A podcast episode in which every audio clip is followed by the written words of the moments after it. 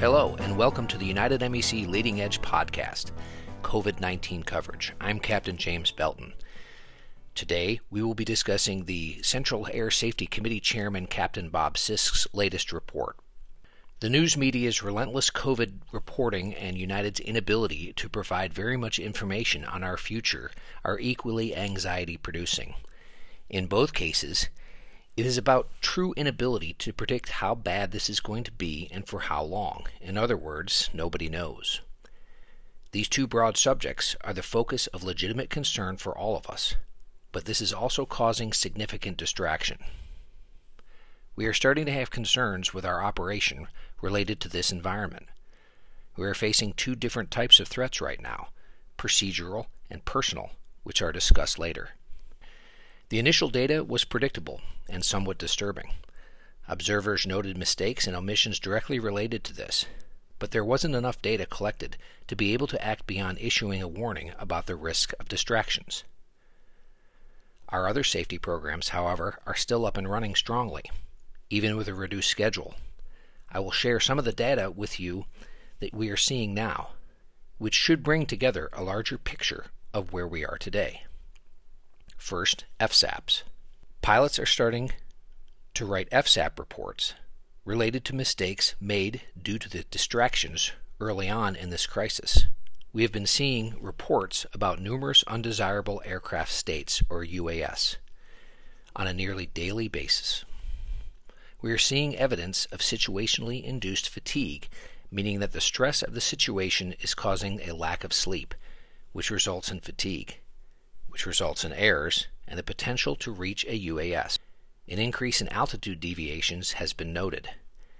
The FSAP narratives are trending toward discussions and distractions related to the current situation. Packs mistakenly left off during climb and after takeoff, again, related to, to crisis distractions. Multiple missed waypoint reports due to distraction. CRM failures are on the rise please consider what stress does to CRM skills.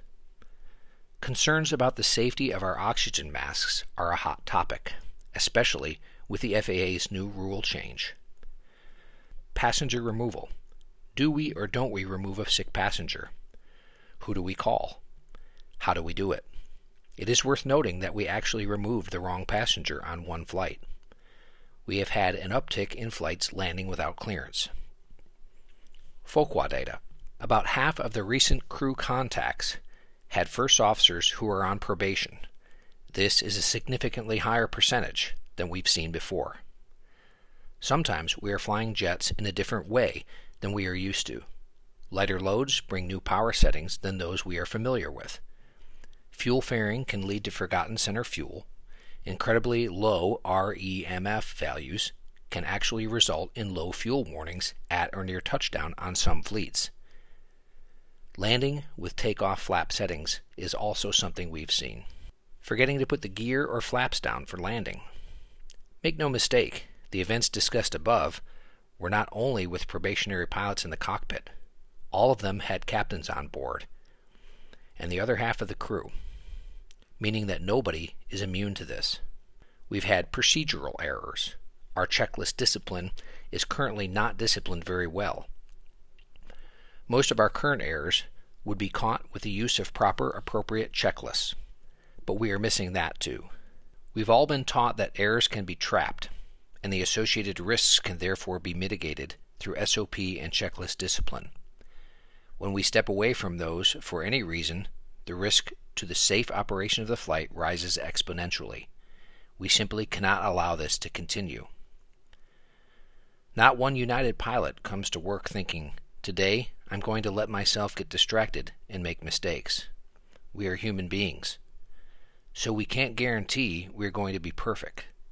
In times of challenge, we must each acknowledge the increase in threats and we must do everything in our power to eliminate them where we can. We must further look for, recognize, and correct any error we make immediately. The first and foremost ways to do that are by uncompromising checklist discipline and SOP compliance. We further must reevaluate our ability to f- safely fly that way. The FAA has published the I'm Safe checklist that we are to use before each and every flight. Most of us memorized this years ago, but here it is again as a refresher. The I is for illness. You should ask, Am I sick? Illness is an obvious pilot risk. M is for medication. Am I taking any medicines that might affect my judgment or make me drowsy? S is for stress. Am I under psychological pressure from the job? Do I have money, health, or family problems? Stress causes concentration and performance problems. While the regulations list medical conditions that require grounding, stress is not among them. The pilot should consider the effects of stress on performance. The A is for alcohol. Have I been drinking within 8 hours, or 12 hours for the United limit? As little as one ounce of liquor, one bottle of beer, or four ounces of wine can impair flying skills. Alcohol also renders a pilot more susceptible to disorientation and hypoxia. F is for fatigue. Am I tired and not adequately rested? Fatigue continues to be one of the most insidious hazards to flight safety, as it may not be apparent to pilot until serious errors are made. And finally, E is for emotion. Am I emotionally upset? The stress, fatigue, and emotion portions of this checklist can be answered affirmatively by pretty much every pilot at United. In the current environment, there is almost no way to eliminate the stress or emotional toll we are facing. We have to move on to a skill we have learned in our decision making experiences and training, and recognizing and coping with stress. If we can each somehow get our stress levels under control, we can reduce the emotional ride we are on, which will help us reduce fatigue. Stress management is the key to the personal fix in our operation.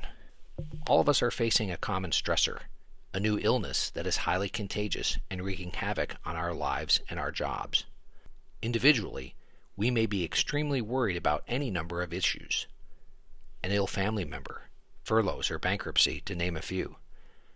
But when it comes time to prepare to fly, we need to be able to put those away and compartmentalize the concerns to the extent that we can safely plan and fly our flight. The bottom line is that we are seeing flights where unusual pilot behaviors related to the current environment are resulting in UASs, some of which are serious. As a group, we must all focus ourselves on the basic elements of checklist discipline and SOP compliance, which will help mitigate risks and trap errors so that we can correct them before they become significant. We must constantly ensure we are mentally and physically prepared to fly our flight.